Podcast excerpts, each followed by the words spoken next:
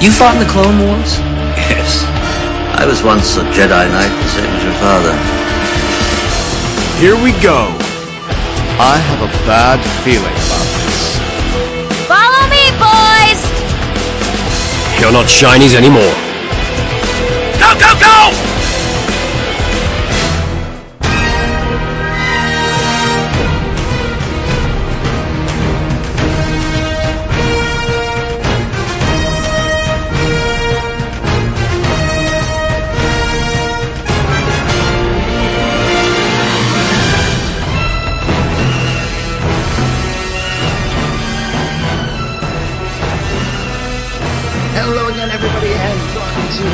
Episode of The Clone Wars Strikes Back. This is the podcast where we go back and celebrate the six-year history of Star Wars The Clone Wars by discussing each and every episode and episode arc. We got a great show for you guys this week. We've got three phenomenal episodes to be talking about from season two. And joining me to discuss these episodes, as always, is my co-host, Ciaran. Ciaran, how are you? I am fantastic. Much, Dominic. And we will have to apologise in advance, listeners, for the delay in release of this particular episode, but it's uh, seems to keep popping up show. I don't know why, but it's just something about this show. Every, every podcast goes through the, this phase in the first hundred episodes. You know, Yeah. the first Yeah. bunch of bunch of SW podcasts were even worse than this, if you can imagine, in terms of uh, technical difficulties and and wampas popping up all over the place and stuff. But yeah, Minox. Yeah. Minox, yeah, Minox, everything. Uh, but also joining us to break down these episodes, he is the public relations manager for the Get Your Geek On podcast, which can be heard live every Monday night on channel 1138, hosted by David Gramillion. It's Jeff.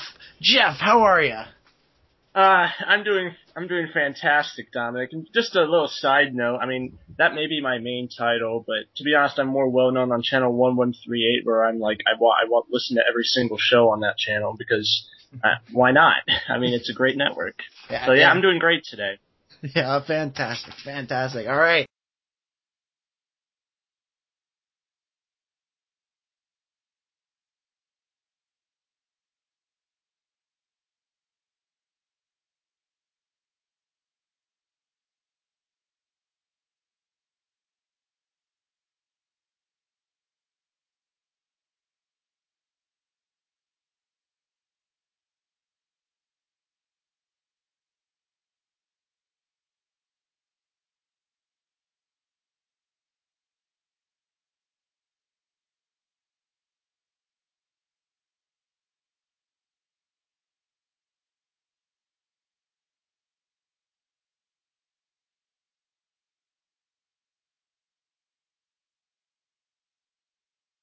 Well, let's jump We into have these to episodes. start we are off we are by of course discussing giving away something we promised we would give away last week, and that's the That's signed Mandalore picture plot of Jedi Master of Tem- Koth, Temptation signed by voice the actor Duchess Chris of and this is of course Three courtesy of our pretty groundbreaking episodes of the Base Clone Wars that really Mr. David Delgado. uh, set the And so we got a bunch of entries, the and our winner three or four, three or four is, seasons. So drum roll, please. these things right away. Do you have episode descriptions for us?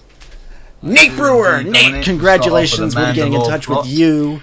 Uh, and to get your mailing address, and we'll pass that along to David and the team over at Echo Base Media, and you will be Obi-Wan getting your the signed picture about of the Mr. Mandalorian plot. Uh, well, of Jedi Master, I should say. He Temptation cross-signed by. Mr. Chris Edgley, the who was Jedi guest last week. So if you missed that, uh, hit up the iTunes assassination and attempts. listen to that. Anakin discovers that Obi-Wan and the Duchess have a history together.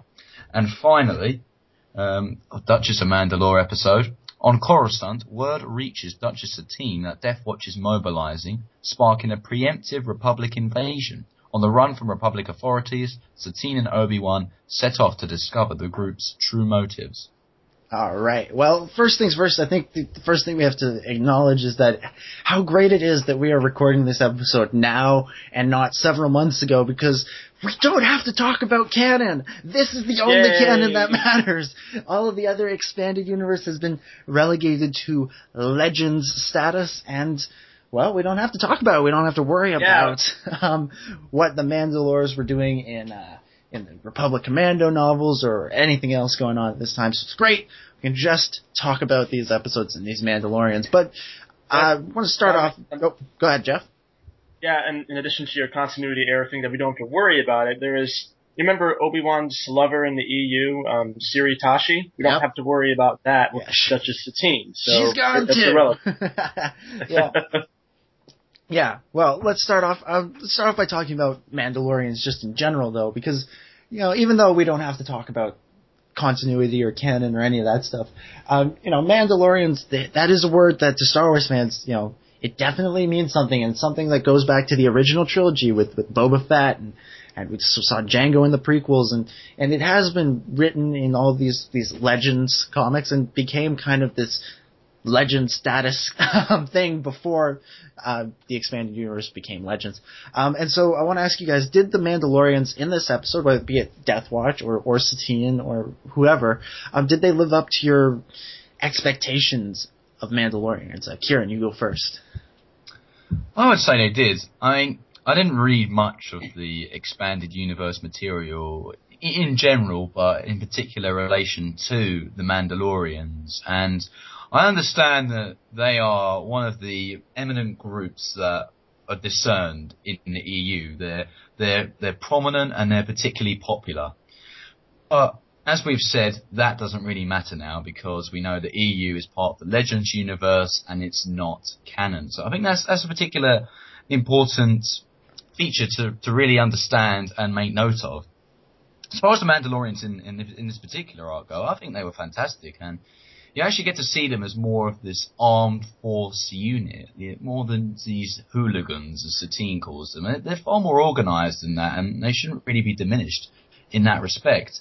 But that's something that was really mentioned in the Filoni featurette, because obviously the Mandalorians, um, when this was being aired, obviously the EU was canon, and that's when Filoni was making a mention to George Lucas when Lucas said he wanted to make an arc, um, create an arc about the Mandalorians. He just shoved off this massive paper, like, I don't know, a foot high, and just put it on the table and said, here we go, George. Here's what we got in the EU. What we're going to do about it. You know, it's, it's so much controversy surrounding it, and, and and it was good to see that they actually respected it as well, because the history of the Mandalorians is very much the same in these episodes. A lot of it, particularly the fact that they're these mercenary people. They fought against the Jedi. There was this massive cataclysm, this violent fight between the Jedi and the Mandalorians, which were super commandos. And this is really made a mention in the, in the premiere episode of the Mandalore plot. So for me, I really enjoyed the Mandalorians, and I think they're more importantly this new third element, or maybe fourth element. There's a number of different elements in Star Wars, I know, but it's it's certainly a main one that has been not just looked at in these particular episodes, but observed in later arcs as well. So I'm very, I was very pleased to see them. Yeah, definitely, definitely. And Jeff, how about you? Did did they sort of live up to your expectations of of what you thought Mandalorian should be? Actually, yes, it did. I mean, the way the entire arc was portrayed in the Clone Wars, I mean, whether it's like character developments, like with, Duchess Satine and, and Pre Vizsla, the conflicts between the old Mandalore and the, the new Mandalore, and peace and fighting, and then there's also the fact just even something like the design of the buildings, which is primarily you know um, like skyscraper, like glass skyscrapers, all beautiful, and and and I mean I mean, I'm glad we actually have a can- canonical portrayal of Mandalore in Star Wars universe because, you know, because of the way Star Wars canon is now, there's not, uh, there's basically the movies and the Clone Wars and all future, um, future material that will be canon for Star Wars. So I'm glad we get to see Mandalore like this. It foreshadows later seasons of the Clone Wars in a great way and it introduces some new characters and, and it was a great arc. I thought it was awesome. yeah, definitely, definitely a great arc. Yeah, for for me too. I think, uh, you know, definitely the Death Watch did live up to what I expected from Mandalorians. I mean, they weren't afraid of anything. They took on Obi Wan and they they nearly beat him. I mean, Obi Wan was this close to being you know crashed into a. a thousand pieces, you know, into smithereens, or whatever he says in episode one. Um, so he really was. Uh, they really were. They did seem dangerous, and Pre Vizsla seemed tough, and it was definitely they lived up to my expectations. But uh, Jeff mentioned the architecture on Mandalore, and I, I have to say that Mandalore, more so than than any other planet we visited in the in the Clone Wars, with the exception of maybe Moraband, um, and maybe no, not so much Onderon, uh, gave a sense of history. Like there was a real sense of culture. There was all kinds of references to their past in terms of you know there was that big mural in Pre Vizsla's uh, dining room, and then there there was the monument uh, that got blown up, and even the their buildings kind of looked like the Mandalorian T-shaped visor um, that you that that we all know and love. And so I, I'm I'm curious if you guys got that same sense. Did you sort of get the sense of, of all the history on Mandalore, Jeff? I, I mean, yes. I mean, it was kind of a. It kind of gave you the feeling that Mandalore was trying to change, Mhm. like via Duchess Satine, and and I loved it that the architecture reflects that. I mean, some of it was still in the old Mandalore via the Death Watch with graffiti and vandalism and all. So yes, I do believe that the arch- architecture. I, I, I it, it perfectly portrays Mandalore's history, and it, it did very well at portraying what what the world was like in that arc. Yeah. Definitely. And Ciaran, how about you? I'd certainly agree with that. I think like the history of Mandalore is, is, is made quite it was illustrated very clearly in the the what would you call it the fortune cookie I guess at the start of the episode when it's, it's talking about ignoring the past and you ignore the past, you jeopardize the future. That's that's the fortune cookie. Absolutely. Absolutely. And that- that is something that should be made a mention of, really, because it's really reflected in the buildings, the architecture that, as you said, Dominic, there's, there's so much reference back to the, the old Mandalore, these super commandos that really cannot be escaped. Uh, because because it's always been there. It's a part of the heritage, part of the tradition, and Satine is trying to change that. But it's really illustrating this conflict of interest between the Mandalore of the present and the Mandalore of the past. And there's no doubt about it, Pre Vizsla and the Death Watch are representing that Mandalorian past and are trying to, I guess, resurface the the past into the present, if that kind of makes sense. But it, it, it's basically saying you can't you can't ignore it. it. it- It's always going to be there, and and Satine is trying to change too much of it, and as a consequence, it is jeopardizing the future, as the fortune cookie has said, and that's kind of what I've just reiterated in that sentence there, the fortune cookie. But it is an important concept to under to really underpin. So, what would you say, Dominic? Yeah, de- definitely. I, I like what you're saying there. uh, You know, definitely bringing up the fortune cookie. If you ignore the past, you jeopardize the future. It is definitely sort of the. Uh, that's kind of the. It, it basically previews Satine's whole arc on on the Clone Wars because you know she really tried to step away from the past and and even you know the the Mandalorian guards. I mean, they don't really look like like Mandalorians. you know, her her her her guards like she's tried to change so much that eventually you know, the people do turn against her and they go to Pre Vizsla and Darth Maul and and all of these these evildoers because they realize that Satine cannot protect them, uh, which is unfortunate because you know she has the right idea. She just kind of goes about it the wrong way, I think, in terms of you know she doesn't really recognize the, the past uh, and you know, it's kind of ironic in the uh, in the next Mandalore arc um, in season three when she says, you know, we are a people of tradition, and it's kind of like, yeah, but you're killing all of that tradition, and that's why you're ultimately going to to fall, and it's too bad for her, but, uh, but yeah, definitely, yeah, too bad for you. It sucks. She, sucks she's got your sympathy vote. yeah, She's got your sympathy vote there, Dominic. yeah, no, she, I don't, to be, I hope I'm not coming across badly because I, I do, I sympathize with Satine a lot. I, I really do. I, I think she has, she has a, a noble platform and a, and, and really the, the right idea to, to try and stay out of the war and to reject war and, and all of this stuff. Um, but I think she kind of goes about it the wrong way on a planet that is known for war. You know, there she's always talking about the end of our wars, the end of our wars, and in, in the the old Legends universe, there was a whole war called the Mandalorian Wars, and so there's this this whole sense of, you know, they they are warriors, and the change had to be more gradual, and, and she sort of tried to get everybody to quit cold turkey, and that kind of turned people against her. People, powerful people like Pre Vizsla who has weapons like a dark saber.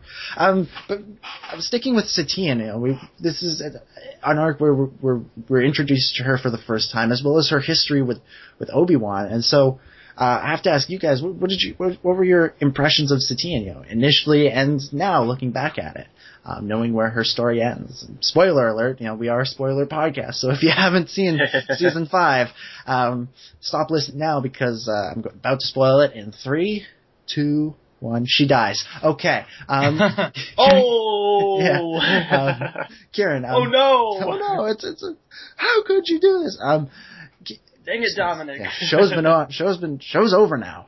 I can spoil it if I want to. Um, uh, so Ciaran, uh, what were your impressions of Satine? I think it was Satine. She she's really irritated me in this arc. I hate to say it, but she she's not really one of my favourite characters in in the Clone Wars series. She serves an interesting purpose, and that is the relationship with Obi Wan, which I'm sure we will touch upon at some point soon. And it's it's quite difficult, I would say, to distinguish her role in the Clone Wars from her relationship with Obi Wan, because that's what I think her main role is in the Clone Wars.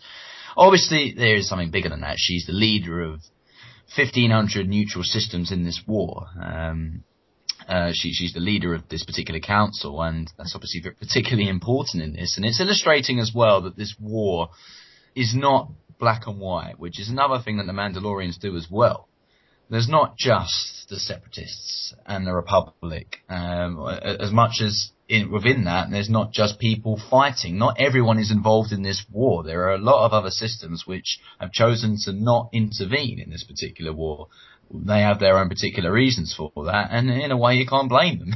We've seen already in the past two seasons the atrocities that have already been committed. The populations have been decimated. Uh, resources are uh, scarce and, and thin in reserve, as I always hear when it comes to the Republic. Our resources are stretched thin. There's always something like that happening, and I feel like you can completely understand their point of view when they don't want to get involved in that. It's going to cost a lot of money. It's going to cost a lot of men in terms of human life.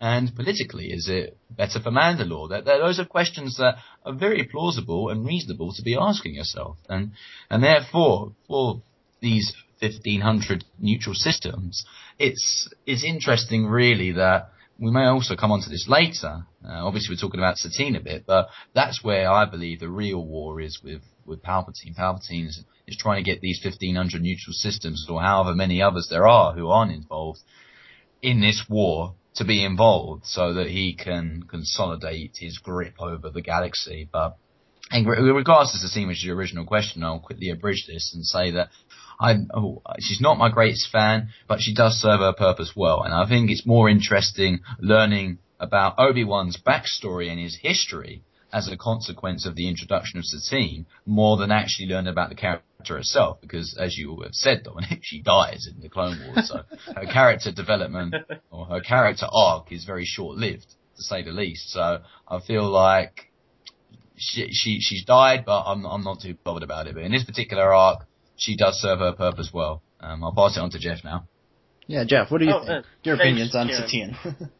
Well, I'm gonna answer. I'm gonna answer that in just a moment. To, to respond to what Ciaran was saying about Palpatine trying to consolidate these systems, there's this saying I'm probably gonna say throughout this entire show, and that is Palpatine controls everything. It's the theme of the Clone Wars, and it's obvious. It's been it's been slowly portrayed throughout the entire series, and that that's pretty much what's shown here. And, and you know that Palpatine controls everything through manipulation. You know, he's the Sith Lord, the Chancellor, blah blah blah. but anyways, in, in response to your question, to be honest, I didn't mind a Satine character. It kind of made Obi-Wan look out of character, unfortunately, but because Obi-Wan was like more aggressive, I didn't really understand why he'd be in a fighting mood. It doesn't sound like Obi-Wan, but anyways, but I like how Satine was in, has a peaceful mindset in contrast to what the, the rest of the Senate through Palpatine's manipulation, Palpatine controls everything, um, in contrast to what the Senate has been saying as and that you know we need more war support. But I like it that Satine has that peaceful attitude, uh, fighting against the Palpatine controls everything. so yeah, that's that's my two cents. Yeah. Yeah. Uh, That's, that's interesting um, that you bring up Obi Wan and, and, and his sort of reaction to it, and that's, Yeah. some- that's something I thought about as well. Is that he does seem to be kind of acting out of character in, in, in throughout this arc, especially in the, the second ep- first and second episodes, where him and Satine are, are arguing a lot, and it, it's you know you really get to see the more human side of Obi Wan, where you know usually he's the calm, cool Jedi Master thinking things through rationally. Yeah. And in this episode, you know, he seems like somebody arguing with his ex with with his ex, you know, like he's just he wants to win every Yeah. argument. He has to decide he has to prove that he is right about everything. And you know, he's going to take a much more aggressive, much more Anakin like approach to uh to arguing with Satine because you know, when really he probably agrees with Satine. I, I get the impression from Obi Wan that he probably does agree with Satine a little bit more than he's uh, willing to uh, let on in this episode, and that had it been, you know, him versus Anakin, he would probably be a, a little bit more uh, on Satine's Yeah. side. Um, you know, like I, I don't. You know, usually Obi Wan is, is not the one, you know, trying to defend the war and, and stuff. But hey, if, if he's got you got man's got to do what man's got to do to win his arguments with his ex. Um, so uh, yeah, I'll ask you guys, what what did you think of Obi Wan in this arc and how, seeing him so out of character? Jeff, I'll throw it to you. Well, I mean, love is very powerful. It can change someone to be completely different than what he or she thinks. I know that because I'm in high school. but but yes, I do believe that what I just said there is perfectly portrayed in, with Obi Wan and Satine. You know, Obi Wan's changed, uh, and seeing Obi Wan and Satine bicker, and it affects their mindsets going forward throughout the arc. And I mean, I do believe love has an everlasting impact. It kind of makes Obi Wan feel like Anakin, so I guess that could be a good explanation. You know, Anakin and Padme causes Anakin to break the rules because of love. You know, Obi Wan's team makes Obi Wan more aggressive and not very uh, Obi Wan like. So it, it does make sense. I mean, you know, love's a powerful thing, or maybe it's just Palpatine controlling everything. Okay, okay, I'm sorry, I'm sorry. I just, I, I keep, you know, that, that's just saying. That's kind of like my theme of, for this arc. So yeah, sorry. Carry on. What about you, Ciaran? What do you think? Yeah, I feel that Obi Wan's character certainly seems out of place, but it's understandable. I mean, you can clearly see that he resonates with Anakin in that respect, or Anakin resonates with Obi Wan, whichever way you want to call it. But um, it's it's really interesting and intriguing to see more the Anakin and Obi Wan interaction as a consequence of Obi Wan's past with with Satine, because he reveals a lot in the arc about how they met, how he met Satine. He was with Qui Gon. They were on a mission, running away from bounty hunters, etc., etc. And he, he he generally fell in love with her. That's my opinion. Now, other people may question that and say, "Well, I'm not sure he does," but I generally believe he did, and I I, I believe that if or his line at the end of Voyage to Temptation, rather, when he said, "I would have left the Jedi Order," I, I believe that's plausible. I, I'm, I, I think that he would have done, and that that goes to show really how how love can really mess with a Jedi's mind. They're not really sure what to do because Anakin I mean, says, why? Go ahead. "Go ahead, Ciaran. Jeff." Oh, okay. I mean, it's why the Jedi forbids love from the they, they forbid love from the Jedi code because you know it can affect the Jedi to be something that he or she is not. So I mean, it's obviously evidenced by Anakin and Padme you know, throughout the prequel trilogy, and obviously here with Obi Wan, you know, the change of character and it's un-Jedi like. So yeah, sorry, Ki- Ciaran, carry on.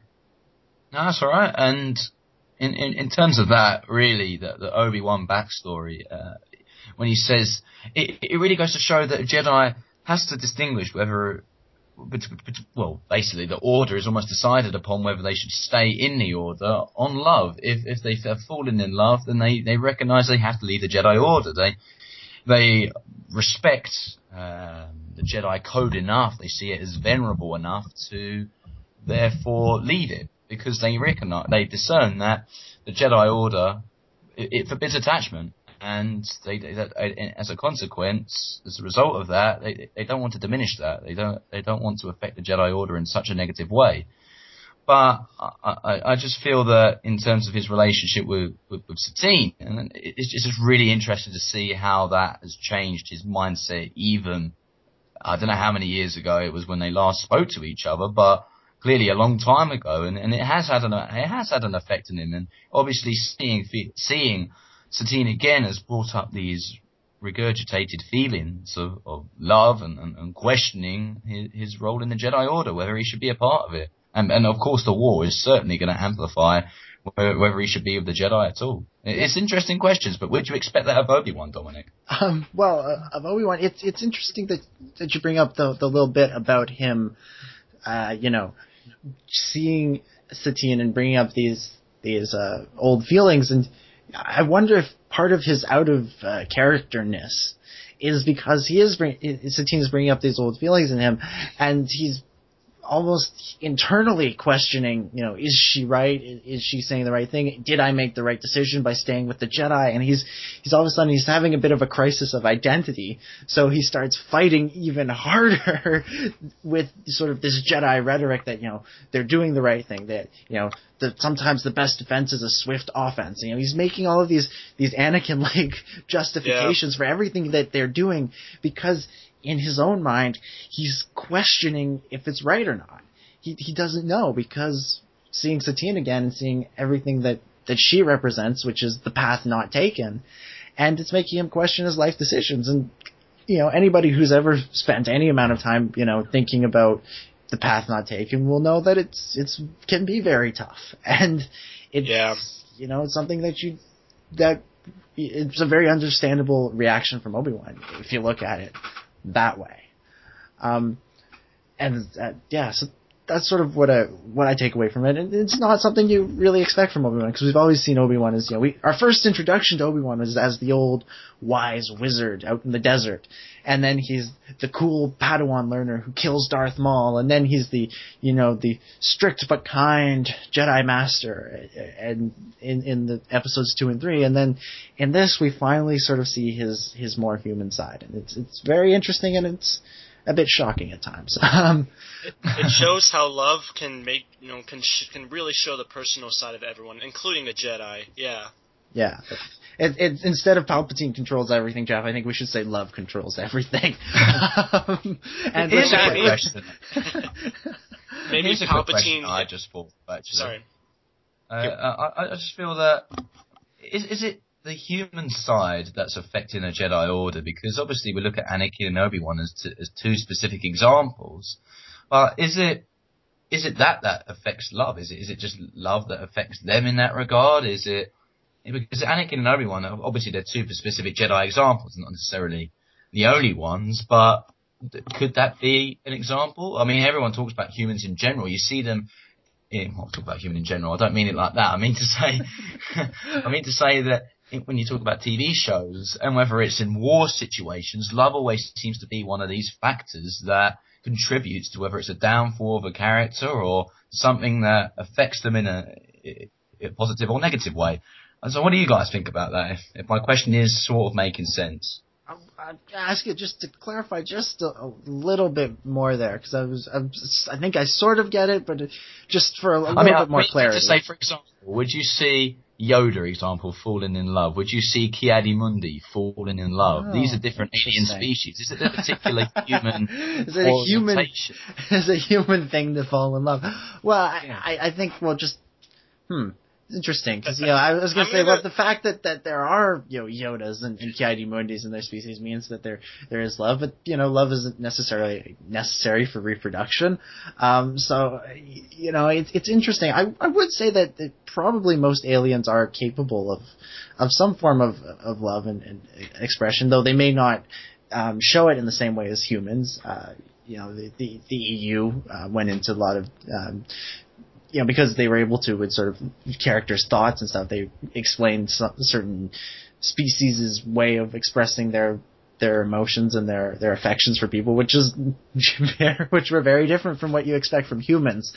Um, so yeah, I, I could you know see at some point in in over 800 years of of Jedi life, Yoda having to deal with these feelings as well. I could see you, you almost wonder if this is some kind of trial that all Jedi have to go through. And you know, we've often wondered, you know, maybe Anakin's a special case with this whole Padme thing. But maybe every Jedi kind of has to go through that. And the reason that nobody gets involved directly is because they expect it to be a learning experience for them. They expect that you know they are going to lose this this loved one, or they're going to come too close to losing this loved one, and it'll be sort of a thing like, okay, well, this is why attachment is bad. You know, it'll be a hands-on learning experience because you, you know Yoda going, hmm, bad attachment is yes, you know, may not be the same as you know seeing a, a, a, a it's not the same lesson as seeing a loved one die or a loved one in, in extreme danger, and perhaps that's sort of what's going on here, and they expect this will happen to, to them at some point, and so they sort of back off Anakin and Padme, and well, that didn't really work out, uh, you know. Well, Yeah, the galaxy dissolves into an empire, you know, little things, small things. Sorry, go on, guys. things like that. Sorry, Jeff, you were going to say something there.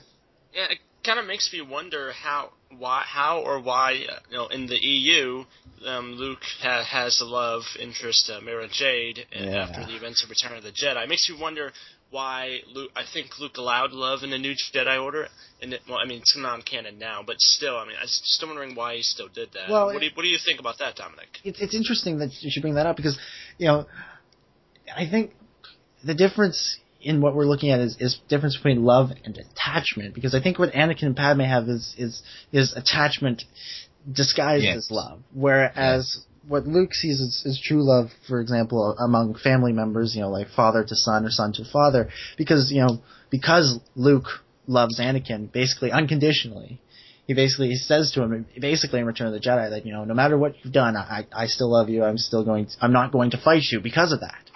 And and that's ultimately why Vader picks up the Emperor and throws him down the shaft. And so it's it's that kind of love and that's why Luke would allow in the the legend stuff uh, why they would allow um, some kind of, of love into the Jedi Order. Uh, and you know Anakin says in, in episode two, you know, compassion, which I would define as unconditional love, is is essential to a Jedi's life, uh, and he turns that into his, you know, his own sort of version of we're encouraged to love. Uh, you know, so it's not too much of a change in the in the direction, and uh, not to get into the problems of the expanded universe is that I think the Jedi Order in the expanded universe became a bunch of became a bunch of Anakins, quite frankly. They were all attached to their loved ones and freaking out over stuff, and Mm. and it, it was not the Jedi Order that I expected, and not the Jedi Order that I liked, uh, and so I, I was a bit disappointed with the direction they took some of those books, and so so I think. You know, it'll be interesting to see when episode seven comes out, what direction they take it, how they go about looking at it. You know, is there, will there be a little bit more leniency for, for you know, true love, for compassion love like that? Or will they sort of realize that, you know, more often than not, it's just going to become an, an attachment, and that's going to, you know, look what happened the last time somebody got attached to some to somebody else, and that's again, you know, things didn't really work out. You know, Death Star blowing up entire planets, so that kind of stuff. So it, it, it, it'll be interesting to see December eighteenth, two thousand fifteen. yeah, woo. Well, not, not to go on a complete tangent, but just kind of finishing up on this, but I, I completely agree with you there, Dominic. I feel like episode 7 will be interesting because in a way it is a clean slate. You've already had the Anakin situation with him going into the dark side as a consequence or as a, as a result of his attachment, whether it was with his mother and his, as you said, attachment with Padme, which which was not love. I, I would say his love for his mother was was genuine, was as you said, unconditional love, which is the same way that Luke feels for Anakin in the in the original trilogy. You can see the parallels emerging there. But I'll be interested to see because it'll be a new Jedi Order, and as you said, it's a new slate almost. So they could go in any direction, and that would be really interesting. They could easily go down the direction of just saying, well, these were the Jedi principles, we are going to stick with them, but you can have unconditional love for obviously your family members. Yeah. On the other hand, they may well scrap that and say, well, no, this is going to be a completely new Jedi Order where people have relationships all the time. I doubt, I doubt it would be quite like that, but it, it, it could go either way, and and obviously with the diminishment and the relinquishment of Anakin Skywalker as we know him, and obviously he, he may well feature in there as a hologram, but I don't. He's obviously dead. So it'll be interesting just to see where where they go with it. I I feel that's it's going to be an interesting point. But thinking back onto this arc in regards to that, I was just trying to feel that I was really just trying to question whether Anakin and Obi Wan's relationships, whether it was with Padme or with Satine, were just isolated desolate incidents really uh, in, in in these particular in this particular arc and in, in a particular pre, in a prequel period rather than a, a generic Jedi, I guess, trait that everyone has to deal with. And I feel like you answered that quite well, Dominic. I agree with you. I feel that it is Yeah. definitely a, a, a, I'm gonna- a trial almost that the Jedi have to go through. Yeah, exactly. Yeah. I'm gonna say one more thing about the attachment thing, then we can you know move on and get back on track. and um, anywho, um, I'm hoping that like a standalone film or a spin-off film or something will hopefully highlight the effects that attachment have on these Jedi's. I'm not saying have a love Jedi a Jedi love film, but like maybe this, like if there's a Yoda spin-off film or something, it could show like like his maybe he had an attachment of someone a long time ago, you know, 900 years old he is. Um, anyways, and then like it could show the effect and why the Jedi Order um, does not like attachment, you know, and with jealousy and, and, and all that. So maybe if they do a Yoda spin-off film, they could highlight that as you know part of the film.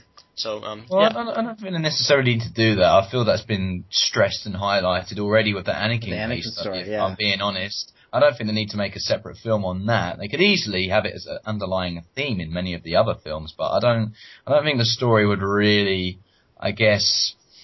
What's the word? It, it, wouldn't really encourage fans to want to go and see it, or just mainstream audiences. Because I hate to Yeah, say I- it, I- uh, but no, I a don't- lot of people weren't a fan of the Anakin and Padme relationship. They thought it was. I agree. At some parts, it was tedious and it didn't necessarily make sense. And maybe it was the purpose of George Lucas. Yeah, it wasn't Lucas. supposed to make sense. I mean, that's the thing. Exactly, It's the whole point is that's- that it's not true love. It's just an attachment because, and there's no Yeah. better, you know, demonstration of this than in Revenge of the Sith when Anakin and Padme are talking on the platform on Mustafar, and then Anakin sees Obi-Wan there, and his reaction is, you're with him. It's basically, you know, Obi-Wan has taken you away from me when really you are mine. I, mine. Exactly. I possess Exactly. you, and because of that, I'm going to kill you, and I'm going to kill him, and I'm going to kill everybody. And so, you know, it, that's, you know, the Anakin Padme relationship is supposed to be weird. um, I, I really think it, it is. Um, although there are some, some very interesting parallels between the Anakin and, and Padme relationship and the Obi-Wan and Satine relationship. You know, it's, it's formed, you know, when they're both quite young, uh, and they're, they've been together on some kind of assignment, you know, in hiding, in secret, you know, uh, with uh, Mm. Obi-Wan and, and Qui-Gon protecting her on Mandalore, Anakin as her bodyguard, uh, uh, as um, Padme's bodyguard on, on Naboo in Episode 2. I can't believe I nearly, I nearly forgot the pl- name Naboo. Oh, How's this? Brain You're not a fart. Yeah, that's, a, that's a brain fart. Come on. Um, and, and then, um, you know, and then they they make the decision not to fall in love. Although that's a very short-lived decision for Anakin and Padme, much longer one for, for Obi-Wan and Satine. And then they, they do pr- profess their, their love for each other at, at some point. And then the, the female partner dies. As a result of That this, you know, with, with Satine being stabbed. And there are, that, that, for that part, there are some very different circumstances. For example, Obi-Wan does not ex- does not actually kill Satine, whereas Anakin is um, directly and indirectly responsible for, for Padme's death, more so than, than Obi-Wan for Satine. So it's, it's, it's, it's very interesting, and it raises some questions about, about Han and Leia, because if you look at the original trilogy, those are, they're starting off that way. You know, they're, it, they're, they've been together, they've been stuck together for a very long time, and they're sort of, at first, you know, Leia doesn't want anything to do with Han at the beginning of Empire, and then they, they do profess their love for each other it all, now you're just waiting for you know one of those two to die in episode seven, That's probably for gonna them happen, To, uh, for them to you know decide, hey, maybe after Revenge, Revenge of the Jedi, Return of the Jedi, they decided to they decided not to. I thought we decided not to fall in love. You know, like you never know. It's it's interesting to see where where they're go- they're going because they are, you know, it kind of seems like they're on the same course as as the prior relationships. But anyways, enough about enough about love. Let me just add one thing oh, on one that, last thing. Give, one last give us thing. one Oh, final thought. Final thought to to close out this discussion, and then we'll move on to some, blowing some stuff Uh, up real good. this is this is but this is this is still linked to the art but i just wanted to say another common feature is is the situation that's involved and they seem to profess their love in times of Yeah. near-death experiences.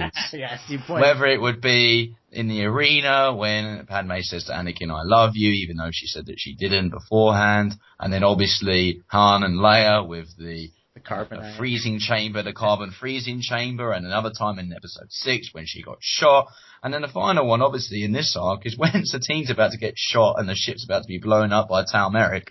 And then that's when, I love everyone saying, this is hardly the place or time. I'm like, yeah, right. Someone actually says this. Some, somebody realized this, yeah. Obi Wan's like, don't! We don't want to wind up like Anakin and Padme, not now! Not now! afterwards! Afterwards! Uh, yeah. um, so, yeah. Um, alright, yeah, it definitely is a very valid point, and it's, it, you know, it, you kind of wonder if it's, if it's, again, if it's really love or if it's emotion and adrenaline and, and hormones and, and all that kind of stuff, just mm-hmm.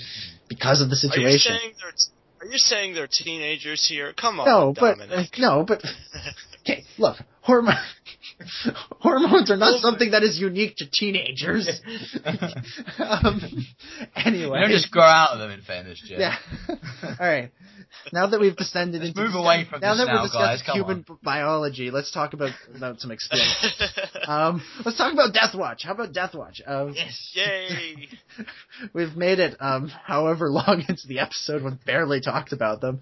But 40 minutes in, this is their arc, really. Um, but yeah, so we were introduced to, to Death Watch and to Pre Vizsla. Um, first off, with the Death Watch through basically a suicide bombing uh, in the park, whereas Satine had been trying to convince us, no, no, they're just, they're hooligans. They like to graffiti and vandalize and, you know, just simple stuff like that. Like, they, hey, hey, I just thought of something. Like Sabine. Sabine. Sabine, yeah. I hadn't thought of that before. Well, hey, it makes sense. Mandalores. Um, but yeah, so she, but then we see them as this sort of, as the arc goes on, as this marching army. Uh, and, and so, uh, just initial impressions of Death Watch. Uh, what'd you guys think of them? Uh, Ciaran, you go first. Death Watch and Pre Vizsla. Both of them. Death Watch and Pre-Vizsla. Yeah. Well, I'll, I'll, I'll talk about Death Watch first as an entity, and we kind of alluded to the Mandalorians before, but I think as we also need to make clear the distinction between these two sets of Mandalorians. You have the Death Watch, and then you have the so-called pacifists who are living on Mandalore. And these Death Watch on Concordia, in my opinion, represent the true Mandalorians, the Mandalorians of the past, and these are the Mandalorians that are looking to emerge in the future. This is what Mandalore, the purpose and their vision is really encompassed in the idea of them being these super commandos and then fighting the Jedi. And they believe they should have full control and re, well, get, get Mandalore back and in, into how it was in the past.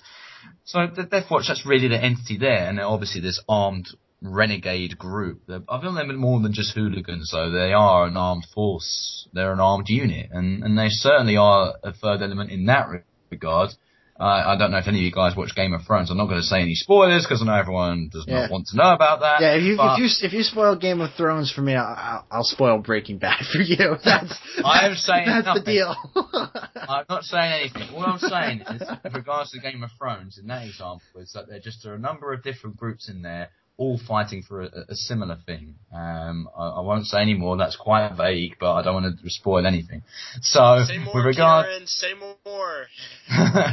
with regards to, with regards to the Death Watch, in a way, they they have their own mission of finding Mandalore, but is there something more than that? Do they themselves want to assert their control on the galaxy in a similar way that Palpatine does, in the same way that the Jedi want to restore peace and justice? That's really, there's an end game, and there can be a similar one for these groups, and that's why I labeled Death Watch as third group, because they are big enough to have an effect, the same way the Republic and the Separatists do in my opinion, if if they are allowed to grow and develop as much. Well, all right, all right, you're going to counter that later. But with regards to say, with regards to say season four and season five, I would disagree with that because they they don't really give off that impression. They look more like bounty hunters and pirates. But and I understand They also say they're getting the alliance. interested in Mandalore. Yes, but I don't think. Are they just interested in Mandalore? I feel like, is there a stepping stone beyond that? Are they just interested in Mandalore? Because I'm sure there must be a further vision, vision than that. Because otherwise, why not go and take over it now? Because to be honest, they don't look like they're going to defend themselves much. And I know they talk about it in the episode when they go and say that, oh, well, you won't have the will of the people behind you. Well, I'm sure if you did what they kind of in season five and start shooting a few of them, then they won't, you know, they'll start, they'll start obeying you. don't put me in government. Start massacring the people, and they'll start sales with you. Yeah. they'll start listening. Um, but just to finish on before everyone starts to counter that point I just made, just quick, I'm going to quickly mention Pre Vizsla, and I want to say that he's a really cool character, and he is certainly one of my favourites in the Clone Wars in terms of villains, and certainly a recurring one. I mean, that dark saber is so cool, so cool, and it's just fantastic Yes. to see that the animation behind it, and also the history behind it. Learning about how it was really handed down to him by the ances- by his ancestors. It was stolen from the Old Republic. I mean, this is one of the first times we actually hear about the Old Republic.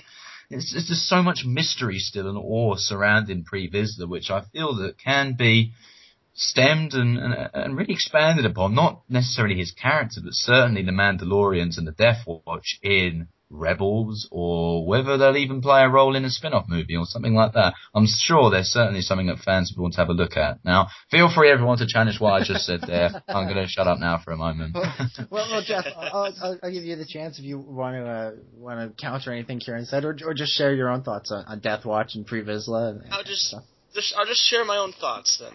I, I don't want to fight Ciaran today. Ciaran's too much of a Dugginator. I mean, he's the Dugginator. You can't fight the Dugginator. Yes. I mean, come on. but anyways, um, but that dark saber though, woo, man, that dark saber was so friggin' awesome to see it contrasting with the lightsaber. And there's a duel between Obi Wan and Pre Vizsla where it shows the lightsaber and the dark saber, and it was so cool. And um, But anyways, I mean, it really shows just how badass the Death Watch group is. That they aren't just a bunch of hooligans. That they are a legitimate, you know, a legitimate Mandalorian organization representing the old Mandalorian ways. And and it, it was it was so awesome seeing the Death Watch Death Watch in action. If only they were shown a bit more in this arc, I probably would have liked it. But I, I'm sure we'll discuss that when we talk about the last episode of the arc. But a- anywho, that dark saber was pretty friggin' awesome. The fact that he stole it from the Jedi Temple. I hope there's a comic that shows how Pre Vizsla stole that dark Well, no, saber. he- I want to see where that came from. Yeah, yeah. Well, he, I, well, first, I, he, just to correct you, uh, Pre Vizsla didn't steal it. His, uh- his his ancestors stole it. But, Oh, I messed up. but oh, yeah, sorry. yeah, you're, you're officially banned from the podcast now. No. no. Kidding. Um, I, the only thing, the only thing, I, I was pushing back a little bit on, on Ciaran just because of what they said in, in season five. You know, they said they were only interested in Mandalore, and I think um, to an extent that is true. To an extent, I also agree with you that there's a little bit more uh, on their mind. Like, uh, you know, the Mandalorians, they hate the Jedi, so you know, you could see them going off. They want to to fight the Jedi, so possibly they could rejoin the war once they've established control of Mandalore as just a, you know, you can see why they would team up with the Separatists. It's, it's a chance to fight Jedi, um, and the fact that they were separated from them is perhaps they Yeah. was- they thought the Jedi would win the war, and you know they would you know they would just get their get Mandalore, bide their time, and then as soon as the war was over, maybe you know start up their own war and go after the Jedi, see if see if they Mm. could do some damage that way. Um, but as for me, yeah, I, I, that the, the dark saber is so cool, and you know I, I love that they've you know given us a clean slate with with canon, um, because you know he mentioned stuff like you know this lightsaber was stolen from your Jedi temple during the fall of the Old Republic. Well, you know, first off, that didn't really make sense before. The Old Republic never fell. The first, the only time the Republic ever fell was at the end of the, the at the end of Revenge of the Sith, and really that was more of a just kind of changing the name and changing the power structure um, than so much it falling. Uh, so now we know that like that happened, and that is a story that could be told at some point down the line once they get done with the sequel trilogy. And same thing with with these new Mandalorian wars that aren't what we saw in again in the, the Legends universe that Satine references at the beginning. Is there's now we have this wide open slate and there's so much potential and there's room for all these different stories and it's you know watching these episodes and hearing these references like that, you know, it, it, it makes me feel the way, you know, old school fans must have felt when they heard, you know, you fought in the Clone Wars? Because th- there's like, what was Yes, the Clone yes, Wars? There's exactly all this like crazy stuff that we, that they didn't know what it was and, you know, now we know what it was and, and, well, it's cool, but they it's it's cool, but we know what it was, so there isn't necessarily the same like, oh, what was that? What was that? Now they've given us something new for us to go, oh my god, what was that? What was that? Mm. And hopefully they'll continue to do that. You know, for every time that they say, okay, well, here is what happened when the old republic fell. But hey, did you ever hear about the time that da da da da da da da? And we're not going to Yeah. tell you that yet. Take, have some fun talking about it. You know. They better do that in episode seven, man. I'd be very happy if that happened. Oh, I'm sure. I'm sure in episode seven there'll be some references, not only to, to things like maybe the old Republic or, or, or stuff that happened before the prequels or, or between episodes three and four or between episodes six and seven. There's a whole 30 year Hmm. period where, you know, we can hear something like, yeah, those bounty hunters that we ran into on Ord Mantell sure changed my mind, you know, like that line in, in Empire Strikes Back. So, that kind of stuff. That that's you know one of the great things about Star Wars is they're always giving us new things to go. Oh, what was that? I wonder what that was like. And so, as much as some old school fans may complain about, you know, oh well, now we know what the Clone Wars was. so We don't have to. We know we can't speculate about that. Well, yeah, so we know what the Clone Wars were, but but they've given us so many other little teases and stuff that you know now Yeah. really you know more so than ever could be told as stories, but could also be left to just be hinted at in, in movies and books and stuff. So it's it's, it's very cool. It's very cool. I like it a lot. Exactly, uh, and it's not just seeing Obi Wan in the trailer. We're gonna have Pre Vizsla instead when he, you know, when Obi Wan's there saying, "Oh, in the dark times, in the Clone Wars," and then we go and hear Pre Vizsla go and say, "During the fall of the Old Republic," in some Yeah. trailer opening, and then it'll just Like go, secrets. "Oh, the Republic falling," and it'll just be awesome. Yeah. Well, here's the thing. I mean, not to get into too much of a discussion about the future of Star Wars, but you know, after the sequel trilogy, we only we kind of maybe might know what one of the movies after the sequel trilogy is, is, is from from some rumors that it would be a Red Five spin-off movie. But after that, you know, personally, I don't hope I, I hope that they don't just go, okay, well, you know, Episode Nine comes out in 2019, so uh 2021 we're coming out with Episode 10. I Yeah. don't go, Oh. okay, let's take a let's take a few Take a breather, between, yeah. between the trilogies. Hey, maybe we can tell you know the story of the time the old Republic fell, or you know, and what was that like? Or hey, let's talk about those Mandalorian wars, or you know that kind of stuff. And so, I, or, or hey, let's tell another story in the Clone Wars. Let's let's let's tell you what happened to Ahsoka in a big screen animated movie directed by Dave Filoni and starring Ashley Eckstein. What? Well, I know you would like that, Dominic. I know you would like that. That's That's, your- on your list. Yeah, that's yeah, yeah, that's definitely on my list. Um, Yeah. yeah, let's- let's- Write, let's- write a petition. Yeah, right. Yeah, petitions. Yeah, those always work. Um, uh, anyways, let's let's move on. Uh, let's go into the uh, the second episode a little bit. Um, so in, in this arc, uh, Satine is, is going to the the Senate to try and convince them that they don't need Republic help. Uh, that you know they're not uh, that the, that the Death Watch aren't a threat to her. And yet, on their way to the Republic Senate, they're being attacked by the Separatists. And you would, I would think that if the Separatists are attacking Mandalorian ships, and the Separatists are at war with the Republic, all of a sudden this becomes a Republic issue because the Separatists are involved, and that they don't necessarily need the, the fake video in the third one to justify going to Mandalore. Um, if Mandalore is not going to say, yeah, we're separatists. I, I wonder, it's, it's interesting. I'm, I'm curious what you guys think of that. Uh, Ciaran, uh, do you have any thoughts on that? With regards to Death Watch working with the The Separatists. separatists, yeah. Does that, like, wouldn't just the, the separatists being involved make it a Republic issue? Like, it's, it's, it, or is it Yeah, still, or is it still that. an internal, um, uh, Mandalore, Mandalore issue that they can say, you know, we don't need your help. They can say that to the, the to the Senate. I, I'm, I'm kind of curious. It, it seemed a, a, a tad odd. Well, that's that's really interesting, and as I'm a history student, I might go into some real world history here and look Go at a it. couple of examples Go just to, to give an impression of that. For example, you have in the First World War, the Russian Revolution takes place, and leading on from that is a Russian Civil War, and I would argue that this resembles uh, that this resembles a Mandalorian case study here, and it was really a Russian internal affair, uh, in spite of them being in the war, but they, they, did decide to pull themselves out of the war uh, as a consequence of that. However, also, however, after the First World War, then people started to get involved and intervened. Uh, and in that example, that's that's particularly difficult, and I'd argue that it, that was more of an internal affair. On the other hand, you could look again at, say, the Spanish Civil War, which involved Germany and Italy, and obviously this was prior to the Second World War, and they intervened, but the countries such as the United States of America, Britain and France, they decided not to intervene. Yet that is really considered another internal affair, but with foreign intervention.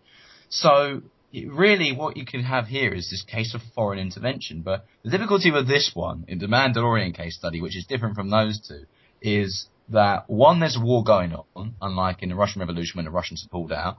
Um, obviously the Mandalorians had pulled out, but the um, Britain and France and etc. only intervened after the war. And, and with regards to the Spanish Civil War, well, one side intervened, yet another didn't. Yet in this particular case study, you got separatists fighting Republic troops. The Mandalorians do seem to be in the middle of that, and so it, it, again, I it, it's so complicated, and me not being able to actually understand that and really explain that in such a lucid and clear fashion to me illustrates that that's probably why I was just kind of left under the carpet. said, Yeah, Alright. even even Pal- even uh, Palpatine's like, I, I'm not really sure what's going on anymore. Well, Yeah. somebody somebody edit that video for me. Okay, Yeah, go on, go on. exactly. Right, right. exactly. So uh, there's a couple of complicated situations, and I guess as, as a historian, I've, I've begun to look at history in a much more complicated fashion than just black and white. But I feel that it is it is a complicated and intricate affair, and, and as a consequence, I feel like as as casual viewers, and I understand what you're saying, the separatists have intervened, so that could be legitimate evidence in the Senate to say, well, hang on a minute, hmm, uh, shouldn't we republics get involved because the separatists are involved as well? Yeah. At the same time, I, I do understand there's a lot of complexity behind that, and we don't really ne- necessarily want to see the politics behind it, which I understand. Well, I don't mind seeing it, but a lot of fans, when they've seen the Clone Wars episodes, a lot of the ones that they don't like are the political episodes. There's no doubt about it. Um, a number of ones that stand in, um, that, that are clear to me are Senate murders, for example, and Heroes on Both Sides is a good one though. Senate Spies okay, but then there's obviously Pursuit of Peace and the whole Mandalore story with the poison Snapple, for example. Uh, another case studies in that, but I'm kind of going on off a tangent here. But with regards to your original question there, with the, the Mandalorians being involved with the Separatists, well, shouldn't that be an excuse then for Russian intervention? It doesn't really matter in the end because obviously the Palpatine wants to make sure Russian intervention takes place. Yes, I, I've confused, I've confused Ciaran to the point where he's now he now thinks that, that Palpatine is the leader of Russia, and that, and that I Mandalore that. needs Russian intervention. I'd Palpatine is say Mother that. Russia. Oh, am I doing? Mother Russia, Oh.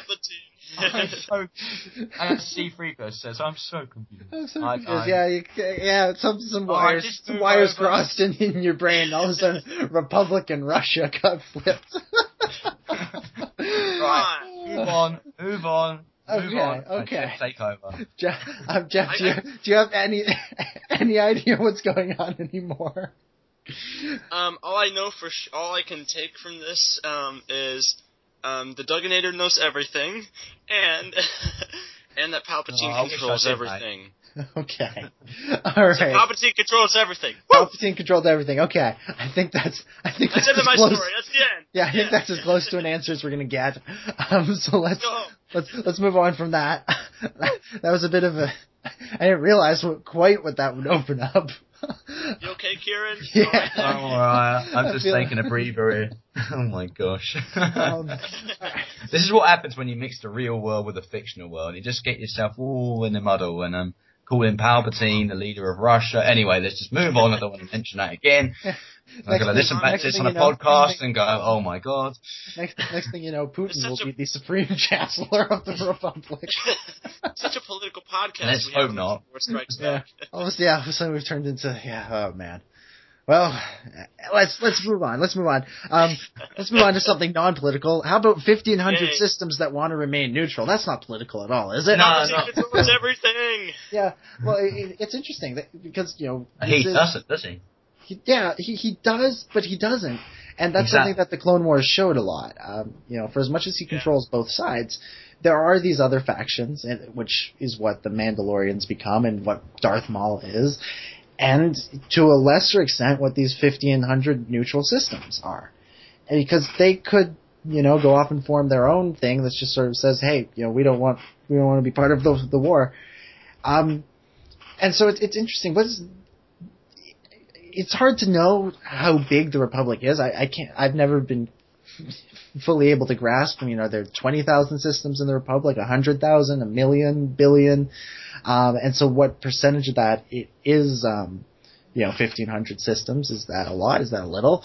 Uh, don't really know. Um, but it does seem like a significant number of, of systems are sort of saying, you know, really, this is not a not a war that we want a part of. And again, this is what the Clone Wars sort of showed is again how the Jedi could be perceived as evil because they are leading this war, and there are these people that are saying, "Hey, look, you, you shouldn't be fighting this war. We don't want to be part of this war.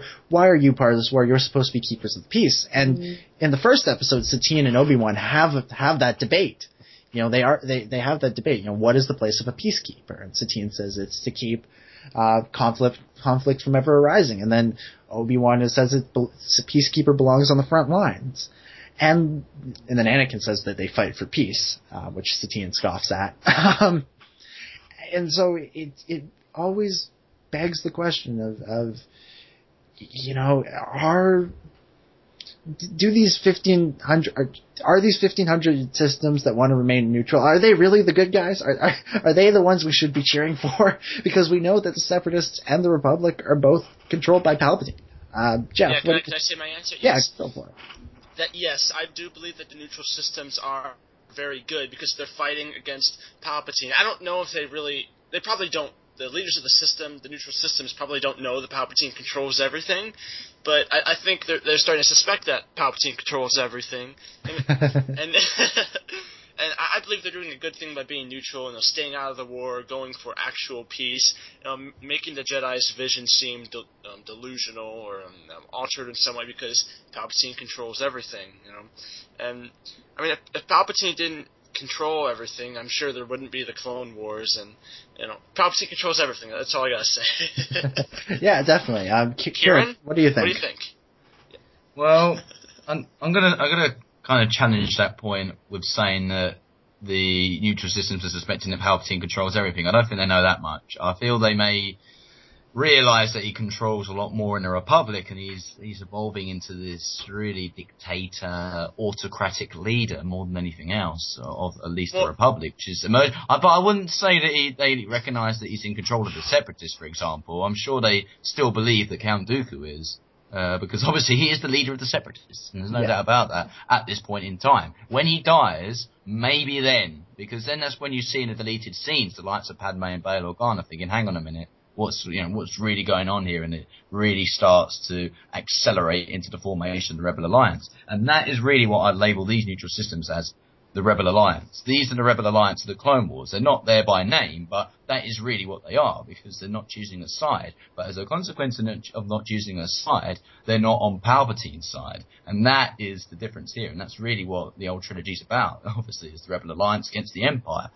And this kind of what Palpatine is consolidating and almost has supreme power over the entire galaxy, apart from clearly these few 1500 neutral systems.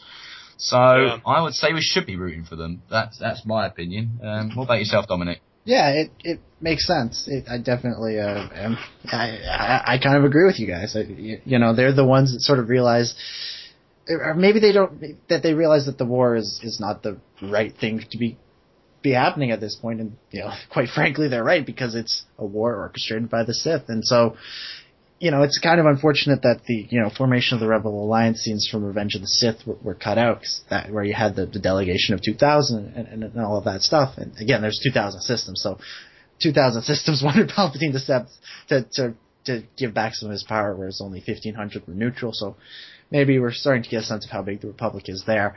Um, you know, it, it is definitely something that, yeah, they are they are sort of the one they're the smart ones, and yet they didn't really do enough to avoid being swallowed up into the Empire, which is a, it's a bit of a shame for for them. Um, let's also let's move on. Um, in uh, in this episode, we also see Obi Wan. Let's let's go back to love for a little bit. Um, Obi Wan and Satine they they do profess their love for each other in sort of this you know almost deadly situation, and there's been a little bit of speculation among fans uh, of whether or not they were sincere in this scene, or whether or not they were just trying to um, you know buy some time from, you know, b- before Tal Merrik blows them up, so they can figure out a plan to stop him. Uh, and so I'm curious as to what you guys think. Do you guys think they were sincere, or do you guys think they were just kind of, you know, just killing some time until you know Anakin c- could show up and stab him in the back? Uh, Ciaran, what do you think? I think they were being sincere. I genuinely feel they have love for each other. It worked in two ways though. Obviously, the, she managed to get out of the situation by stamping on his foot and then grabbing the blaster. But I genuinely do feel there was authentic feelings being delineated there, which, which is, is quite something when you think about Obi-Wan Kenobi and what we have already discussed, how he's been so out of character, and this really explains and justifies a lot of his actions throughout this arc. So I, I personally believe that it is candid, forthright, and sincere, which is really intriguing to actually think about. I, I understand that, as you said, it's undergone a lot of controversy and debate amongst fans. How sincere was this relationship? How authentic is it? And there's no, there is no relationship, but I believe the love element is certainly there. It obviously helped them get out of the situation, but it would certainly be something that has binded the two characters together, and you can or further illustrated by how much he talks about Satine's past, how much he talks about the relationship in the past, and really questioning the conceptualization of Jedi must not form attachments. And then he goes and says that when he talks with that with Anakin, talks with Anakin about that, that they usually leave the undercurrent of remorse. He's certainly questioning a lot of the Jedi, Jedi's philosophy, and or sorry, Jedi philosophies rather, and it's really illustrated in that point, but further conveyed in that particular scene with Satine, where he finally professes his love. That is what I I, I honestly believe. What do you think, Jeff?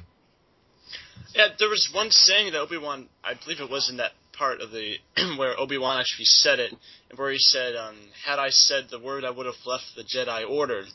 And I believe that kind of describes how love affects the Jedi. I mean, and there's not much I can say for this. I kind of said everything at the beginning of this um, episode, so um, yeah, yeah. So there's my short answer. Uh, what about you, Dominic?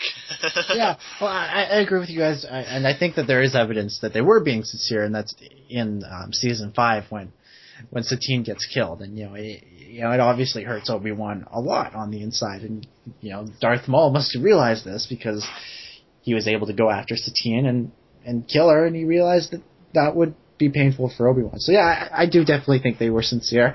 Um, I I think I think it was a little bit of both. I think they were sincere, but I think they were also thinking, hey, maybe this could could buy us a little bit of time. Um, and you know that might have been the initial thought, but when they started speaking, they spoke from their heart, and it became sincere. Um, let, us talk about how this episode ends with with Anakin uh, putting his lightsaber through Tal Merrik. Um, was this a hint at Anakin's uh, dark future dark side ness? If that's a word, or was it just Anakin doing the the right thing to to you know try and try and save the ship, uh, as he says? Um, Jeff, what do you think? Go? Yeah. Uh, I, I actually I believe it's a mix of both actually. And I mean, there is like after Anakin like kills the guy, there is some dark music that is ominously played in the background to represent you know that you know, that's kind of a dark thing that Anakin did. But I think other than Obi Wan saying Anakin, I, I mean there wasn't. And yeah, there, there wasn't a lot of reaction to it, I, I guess. But but then, uh, as you know, the other point that uh, you made in the question there, Dominic, was uh, he was just doing, you know, like Anakin said it himself that he was going to blow up the ship. So because you know he had the trigger to blow up the ship in his hand, it kind of makes sense to you know, you know take care of the, the take care of the bad guy and take care of the situation. But I don't know. I'm, I'm, I'm kind of torn on. I'm kind of torn in half on this. I mean, yeah, I'm literally cut in half. Yeah, totally. But um, but I mean, it, it's it's kind of complicated. I do like that it foreshadows what Anakin's going to become. That's another thing that the entire TV series does really well.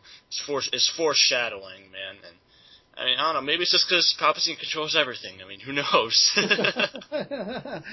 uh, well, I'm sorry. I'm sorry. Ciaran, what about you? What about what do you think? Well, you must be reading my notes here because I feel like that's exactly what I was going to say, to be honest. So, Ah, That's a- you- that's a I good read thing, though. I- I- read, I, I- I completely concur with what you're saying there, Jeff. I feel that there is that mixture there, and the music really illustrates how how it is adumbrating or foreshadowing the fall to the dark side of Anakin Skywalker, and that, that's something that's really been an ongoing and running theme throughout the Clone Wars. Obviously, it makes sense with the run up to Yeah. Revenge of the Sith.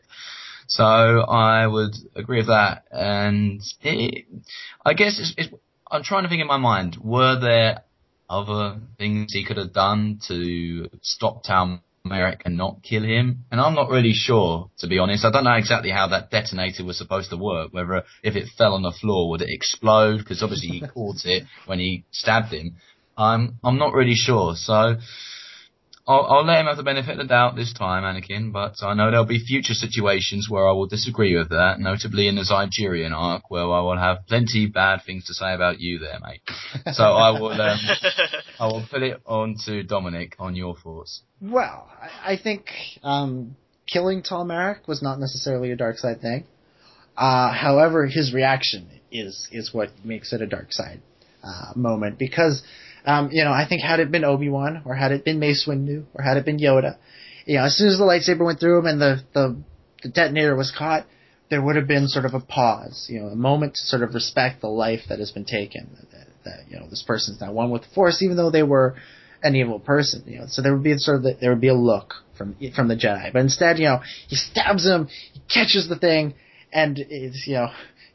There's the great line, you know, who, will be branded a cold-blooded killer, and then you know they get stabbed, and the next line is Anakin, and it's sort of it's foreshadowing that sense, and you do get a little hit of the Imperial March with the da da da da Yeah. da da, you know, you kind of get that. So it, it really they are hinting at this dark side thing. Um, I think you know Anakin probably made the right decision in terms of of that. You know, maybe he could have sliced off his arm instead. Uh, that would have been a possibility, but I don't think anybody's gonna would say killing Tal Merrik in that situation is the dark side trait. But his lack of respect for the life that's been taken is um, much more of a, a dark side thing because Darth Vader never cares about killing anybody. Darth Maul doesn't care about killing anybody. Uh, Sidious doesn't care. They- None none of the dark side people care about killing people, but the Jedi. Part of the thing about Jedi is, you know, compassion, and they're supposed to care when that kind of thing happens. Yeah.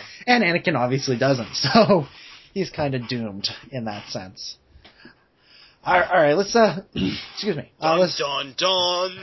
let's let's move on to the uh, the final episode. Um, you know, there was some other stuff in that episode with the with all uh, you know Anakin teasing Obi Wan about about Satine, uh, about his past with Satine, and, and the stuff with the clones. Um, it was interesting side plots, but um, you know, there's not too much to dis- to discuss there. Um, and I'm I'm just saving some of the uh, Obi Wan uh, Anakin teasing Obi Wan stuff uh, for the quotes at the end of the show, um, and sure we'll bring those up then.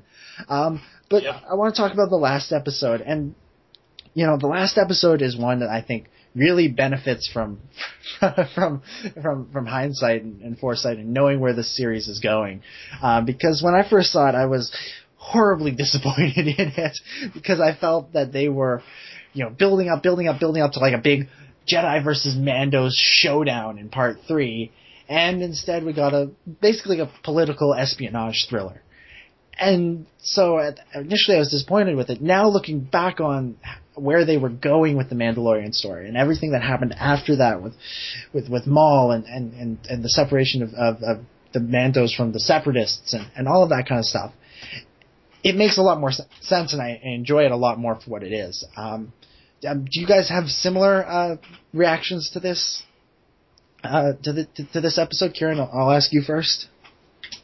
I my initial thoughts when I when I saw Duchess of Mandalore were pretty negative, and that was really linked to a number of factors. One of them being the scheduled release of many of these episodes did not take place on a weekly basis. They were, I believe, uh, there wasn't any organised schedule at all. It was every four weeks or two weeks, one week. And so when this one came up, you had the big build up with Mandalore plot, the Voyage of Temptation, and it really seemed very anticlimactic at the time because Star Wars fans want everything now. We want it now. This must Yeah. be this big fight. Let's have it now. Now. And they had the army assembling, and it seemed like there was going to be this massive war. You had the separatist warships in space. There was a giant Mandalorian army with tanks. You're thinking, oh my gosh, this is going to be the best episode I've ever seen in the Clone Wars. And then it goes to a political episode, and you're like, oh. But I, I, I actually take it for what it is now, and can respect that this is laying the foundations for something even greater in season five. And I'm quite glad because, particularly with the animation standards of season five, I am quite glad to have to wait for that when you're looking at it from a hindsight point of view. So, uh, and the, and the political episode did, in a way, unravel and make more lucid what has been happening these last couple of episodes, just to reiterate Satine's situation, and more importantly, how her character has ended up by the end of this arc. And it, it further conveys that this is far from the end of Mandalore because you have the Death Watch still out there, and obviously at the conclusion of the Duchess of Mandalore, Dooku gives the impression that there will be another chance to attack Mandalore. The only disappointing aspect that I have to say, looking at it from hindsight, is that the Mandalorian arc would have benefited from having a episode at least to bridge the gap between the Duchess of Mandalore and a friend in need. I want to see why and how Pre Vizsla, uh, I guess, departed relations with Dooku, how that became fragmented. So that is the only complaint I can really have of the overall Mandalorian arc, and I'm not thinking about that. But just in the grand scheme of things, because it does relate to my opinions on this episode, how it did seem anticlimactic, in my opinion, but I also understand your point where you say it's really laying the foundations for greater stories. So I'll I'll let him have this one. and, and Jeff, how about you? Um, do, what what was your initial impression of this episode when you first saw it, and has that changed? Um, you know, since you've seen where everything winds up. Uh, I'm uh, Palpatine controls everything. No, no, oh, seriously, uh, that was one of the things because of the whole political thing. Uh, uh, it was starting to break away in that episode because you know the heroes win. But anyways, yeah, spoiler alert. Yeah, like yours thing on this podcast. But anyways, um, basically, yeah, I mean, I kind of concur with what Ciaran originally said. I mean, I, I wish that. I wish that, that that episode was a little bit more actiony because it showed the Death Watch like they were uh, an army ready to kick some ass, Star Wars style.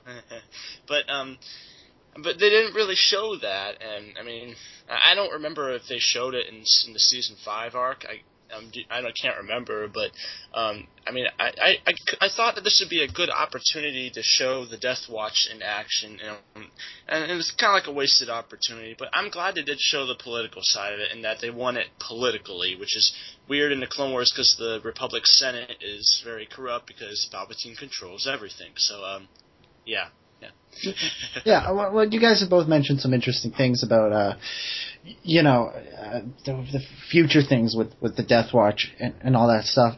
Um, I, I think a couple things about that. One, I think it's interesting that, uh, you know, great Sith think alike because Maul and Dooku essentially have the same plan. Um, you know, De- Dooku wants to present the Death Watch as liberators and what does Maul do? He presents the Death Watch as liberators, and so they're able to take over the planet. So I think that was that was interesting uh, uh, thing, and I noticed again watching these episodes now, knowing where things go in season five, and and then the the other thing um, that I thought was was interesting uh, is that you know in this episode we really in a way, it sets up sort of how the the Death Watch will take over the planet in the future, but it's also kind of the beginning of the downfall of the Death Watch.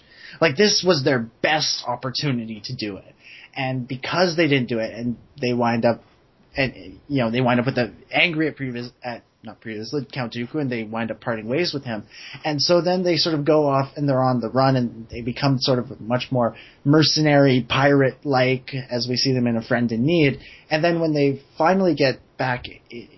sort of to their ways. You know, Darth Maul gets them thinking straight again and gets them to you know take over Mandalore. And then when Darth Maul kills Pre Vizsla, they splinter off. And I don't see the army that we see marching in the background on this episode splintering off like that. But because they've had all this time to go off and they, they went to be, they became much more mercenary esque.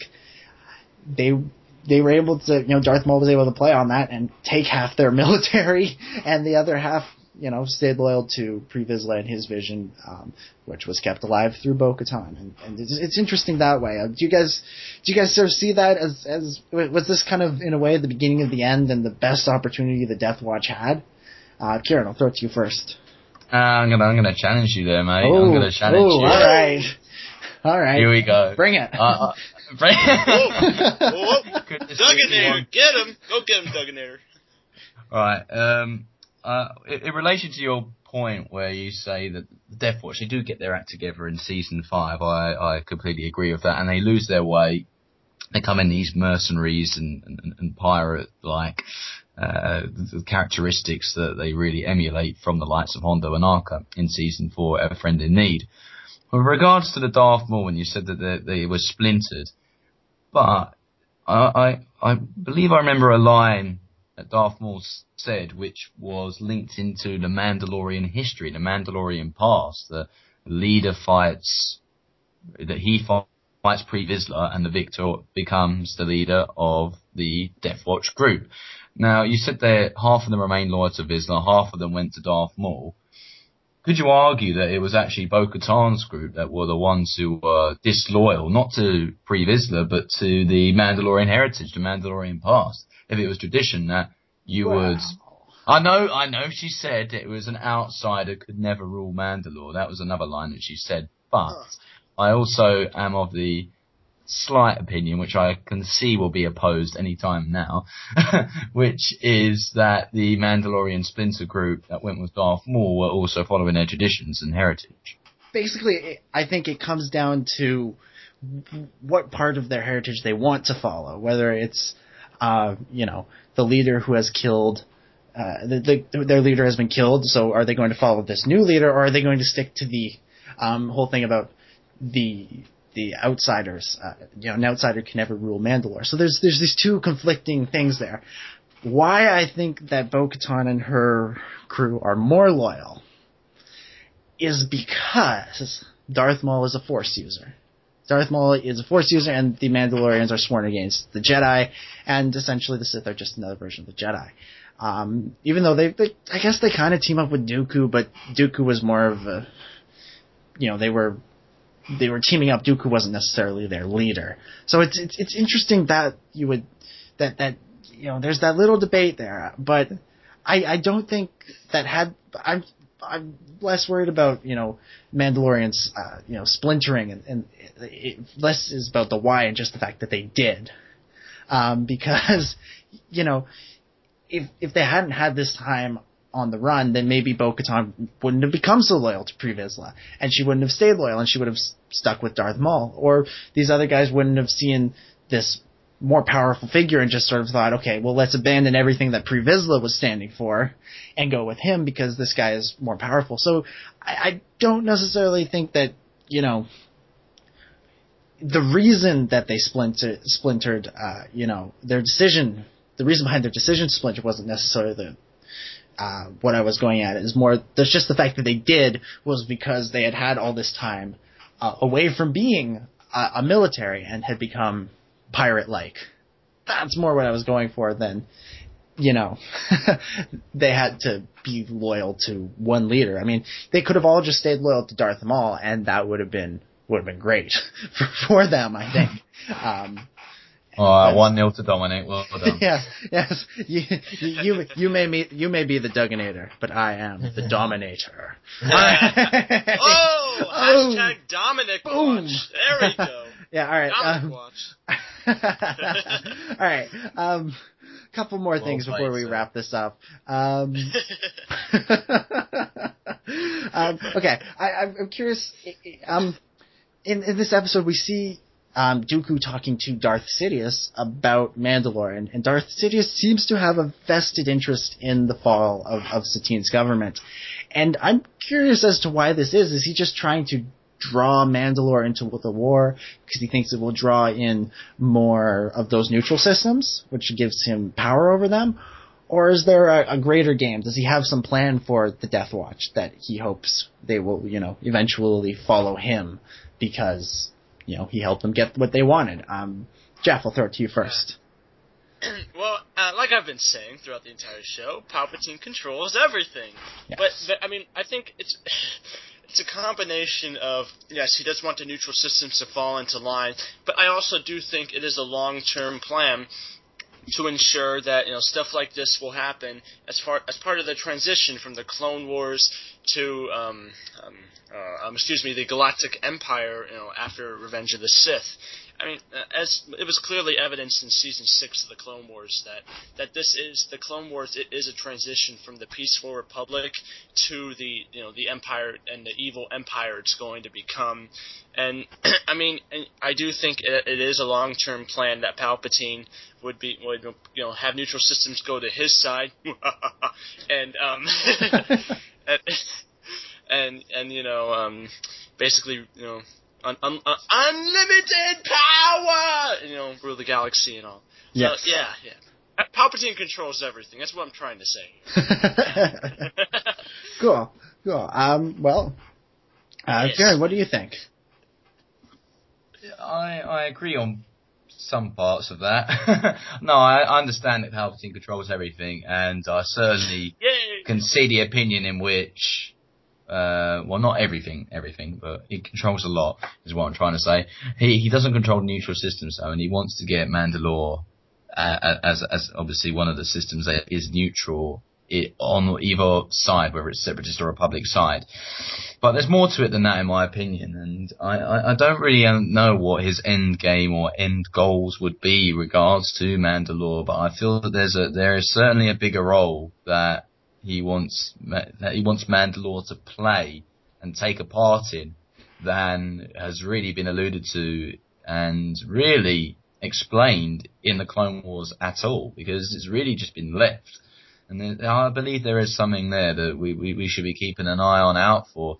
Would would you really want someone like the Death Watch to try and to be? Well, obviously you want them to work for you, but can they work for you? Is a question that I would be asking myself when you see that Pre Vizsla when we talk about season five, I don't want to go into too much about that because obviously that's an, another arc that we will It go into discussion so about.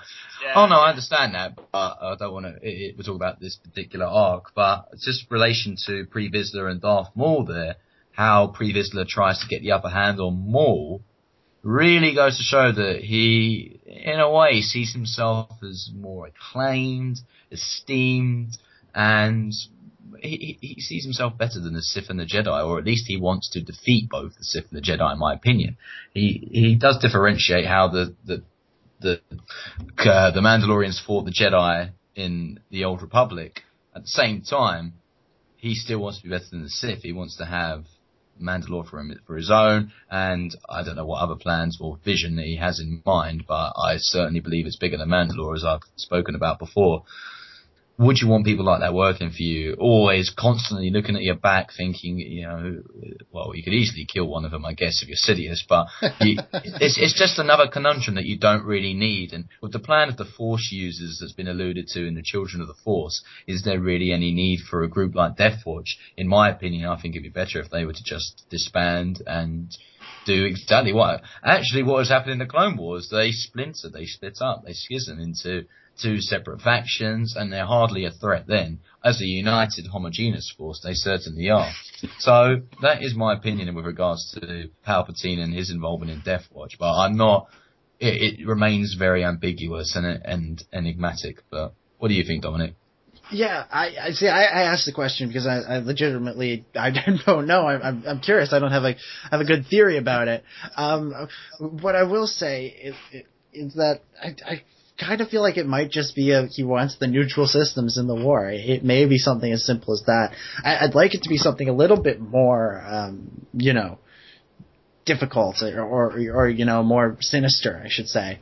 Um, but at the same time, I, I kind of feel like he might just be playing the po- politics game and you know if the Mandalorians are running around that's fine but you know he's not too worried about them uh, and he doesn't have any real plans for them although you never know. I, he, he could try, be be hoping that if the uh if the, if he and Dooku help them out that they'll help him out in the future and they'll help him take down any help him take down the Jedi. Maybe they'll help out with Order 66 he hopes but but you know, obviously that doesn't wind up happening, unfortunately for him. And, you know, we are going to see in Rebels that there's at least one Mandalorian fighting against the Empire come, uh, you know, five years before A New Hope.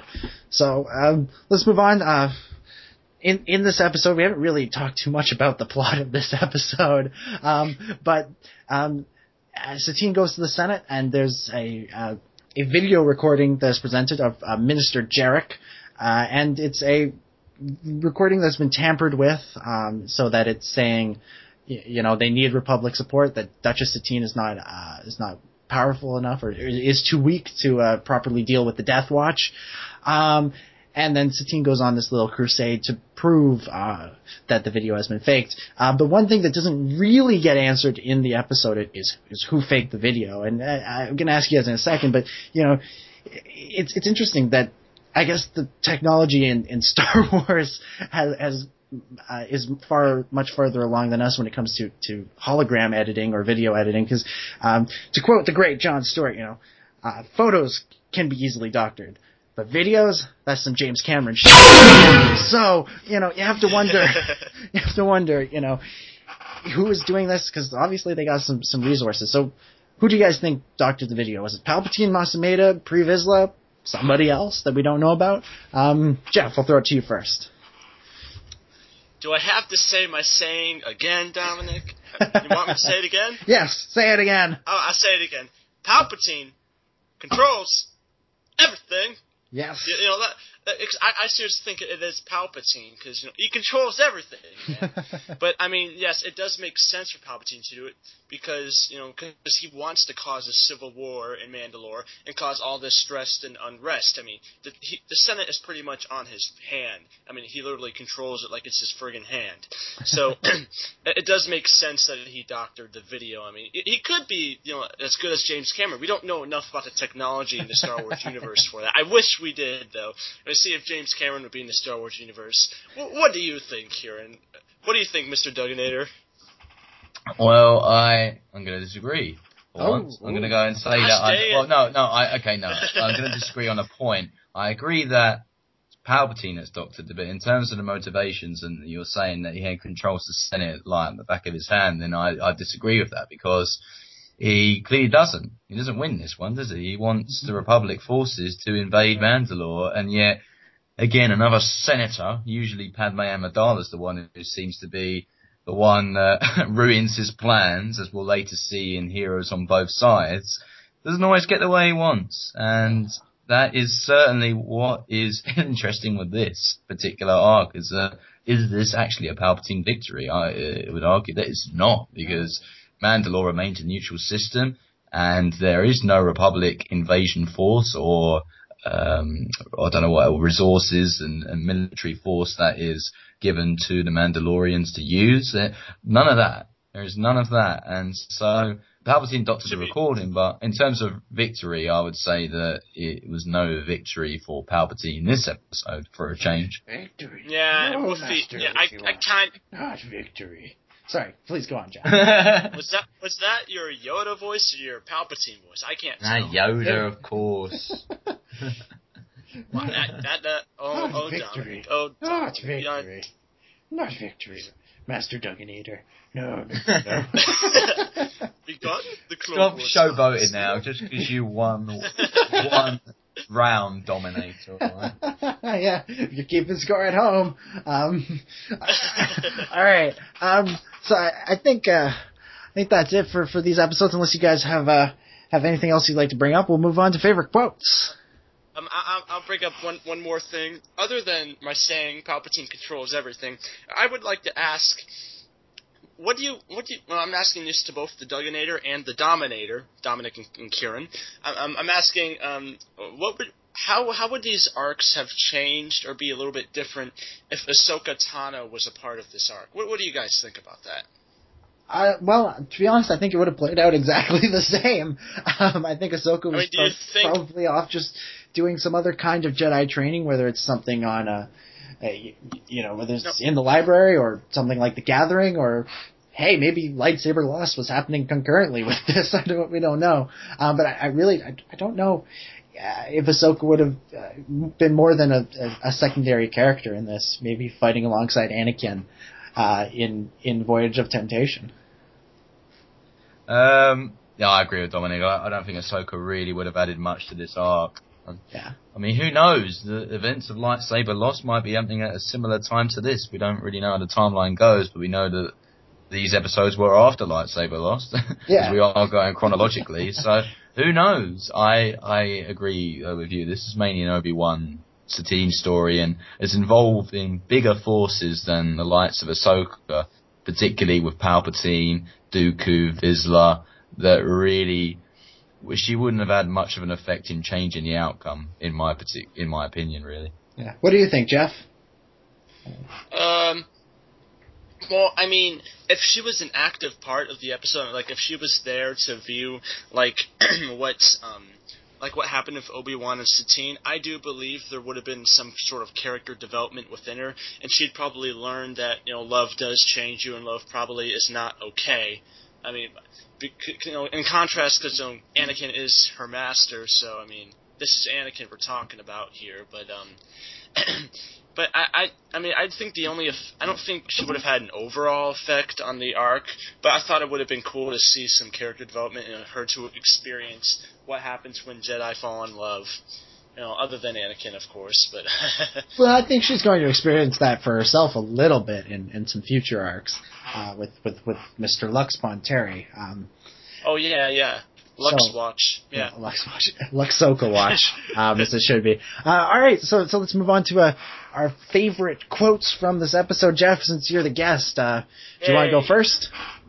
Yes, yes, I'd love to, Dominic. Thank Good. you. Or, um, Dominator. I'm, I'm going to call you that on the Star Wars Underworld podcast, Mr. Dominator. Please do. But anywho, um, um, I can't. I, I don't think I can say this this quote verbatim, but I remember some of it. Um, it was where um, like where Anakin and Obi Wan they were on the ship. They were talking to each other real quickly after chaos started occurring, and like Anakin.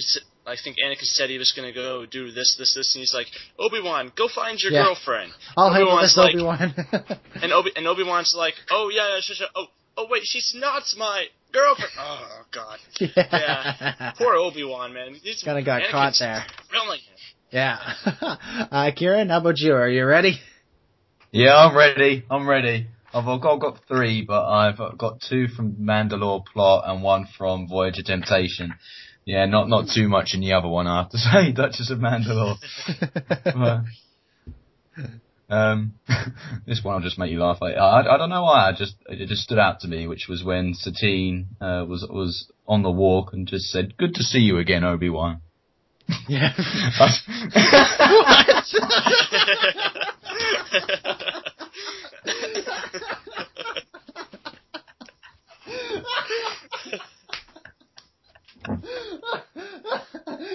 and my favorite quote is the. That's my favorite quote. Please oh my gosh, that was explain. funnier than I imagined when I put it there. Oh my god. Duganator, you're killing Dominic here. You What the to- heck? You have to explain that one. Don't kill him. You got to explain that one to me. What's why, why is that your favorite?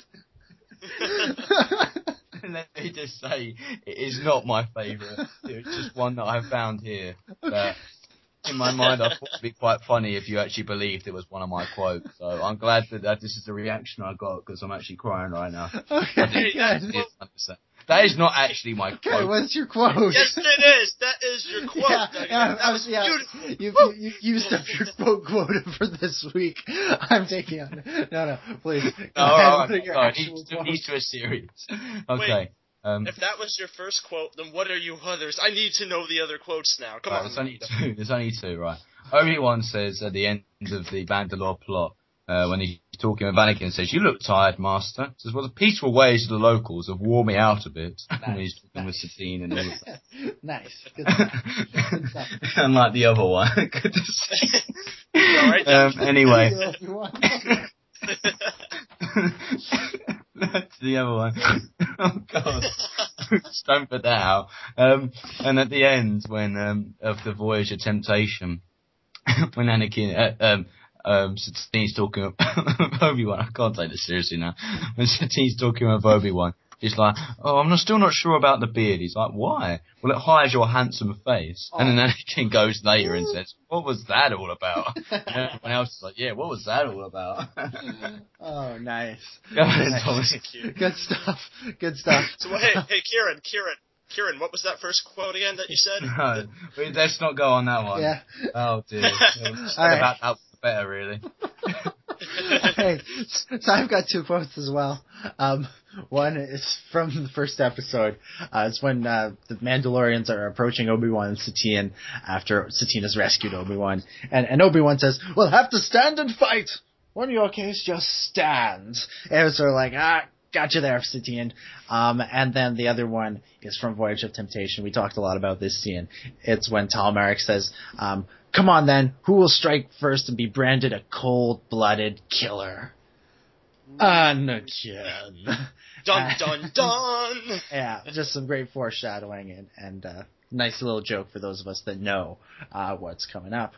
All right, so that is going to wrap things up. Let's uh, Bye bye. yeah, yeah. Bye. That's it. We're over. No, Bye. um, Get out of here. yeah. Um, of course, we got to do final thoughts and score out of ten. Jeff, you're the guest. You get to go first. Final thoughts on this arc and give it a score out of ten. Palpatine controls everything. Eight out of ten. I thought the arc was great. I mean, the the last episode could have been more actiony. They could have had more opportunities to do great stuff. But eight out of ten. Palpatine controls any everything. You know, eight out of ten. That's uh, Ciaran. What's yours? Yeah, you don't have to talk so fast. yes, I do. Yes, I do. Yes, I do. Okay. okay. I'm gonna emphasize that it was an eight out of ten. Eight out of One, 10. two, three, four, five, six, seven, eight. Great. You got that, Dominic? Yes, I got it. I got it. All right, Ciaran. Um, as fast as you like or as slow as you like, please. Final thoughts and I, score I of can't 10. go as fast as that. I can't. I'm still crying from the early quote. Right. In relation to this arc, I'm going to give this one an eight and a half out of ten. Uh, I feel like it was a very solid arc. It set up a lot of good stuff in the future.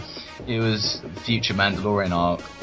However, I am not the greatest fan of Duchess of Mandalore. It okay, it does set up quite a bit, but as, as a political episode, it was just seems so anticlimactic after we'd seen such good stuff in the earlier episodes. I won't touch upon that too much, but just the, the best things of this arc, in my opinion, the the lightsaber duel between Obi Wan Kenobi Grievous, no, that was fantastic. Animation was incredible, and there was also suspense behind it. Obviously, we're learning about Obi Wan and Satine a bit more, and how he was protecting her. It was really eye opening. And, and Voyage of Temptation was good in that regard as well. When you've got Tal Merrik there with Satine and Obi Wan's got to save her, it was really putting Obi Wan Kenobi in a conundrum. And he's certainly one of my favourite characters in Star Wars. So just to touch upon that is, is very very cool. And obviously, The Mandalorian is a massive massive element in Star Wars that has been considered a lot in the EU, even though it's no longer canon, but at the time it was, and so it is really, really interesting just to see their backstory,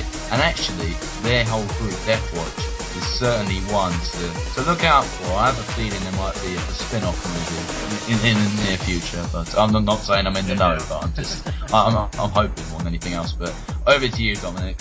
Yeah, Final well, thoughts. final thoughts. I'm also gonna give this one an eight out of ten. I quite enjoyed it. It is a very good, very good arc. Um, I kind of agree with you, Ciaran, about the uh, final episode. You know, it could have been a little bit more, but uh, I like it for what it sets up and, and, and all of that. Um, great action, uh, great, lots of quotable lines, um, and all kinds of fun stuff. So yeah, definitely a solid eight out of ten.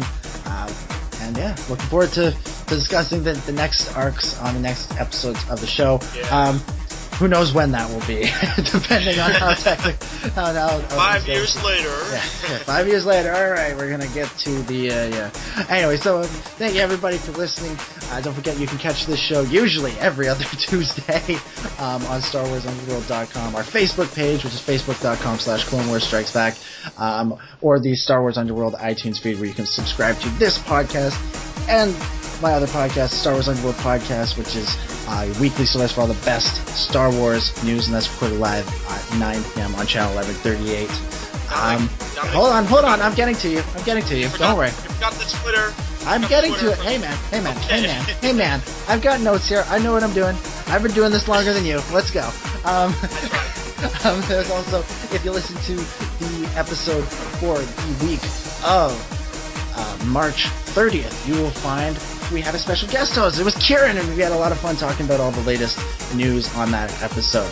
Um, and don't forget, you can also follow us on Twitter at TCW Strikes Back. You can follow me personally at Dominic J25. You can follow Ciaran at CDuggan6. Jeff, let us know what's coming up on Get Your Geek On. Well, I mean, you know, you know, if you guys don't know what, you know, if any of you listeners do not know what Get Your Geek On is, then there is something wrong with you. I mean, we always, we, you know, I have to help promote the show, but we do kick Monday's ass Star Wars style.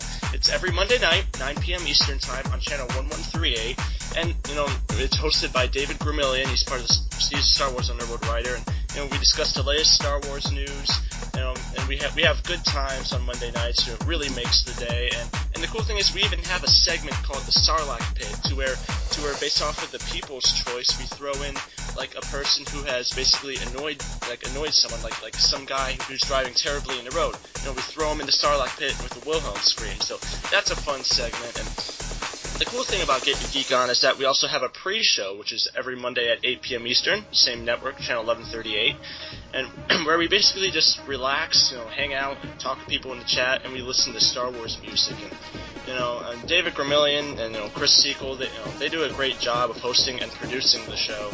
So I mean, yeah, uh, everyone should listen to the show every Monday night, 9 8 p.m. Eastern on channel 1138. Yes. Get Your Geek On. Whoop. Indeed, indeed. Be sure to check that out.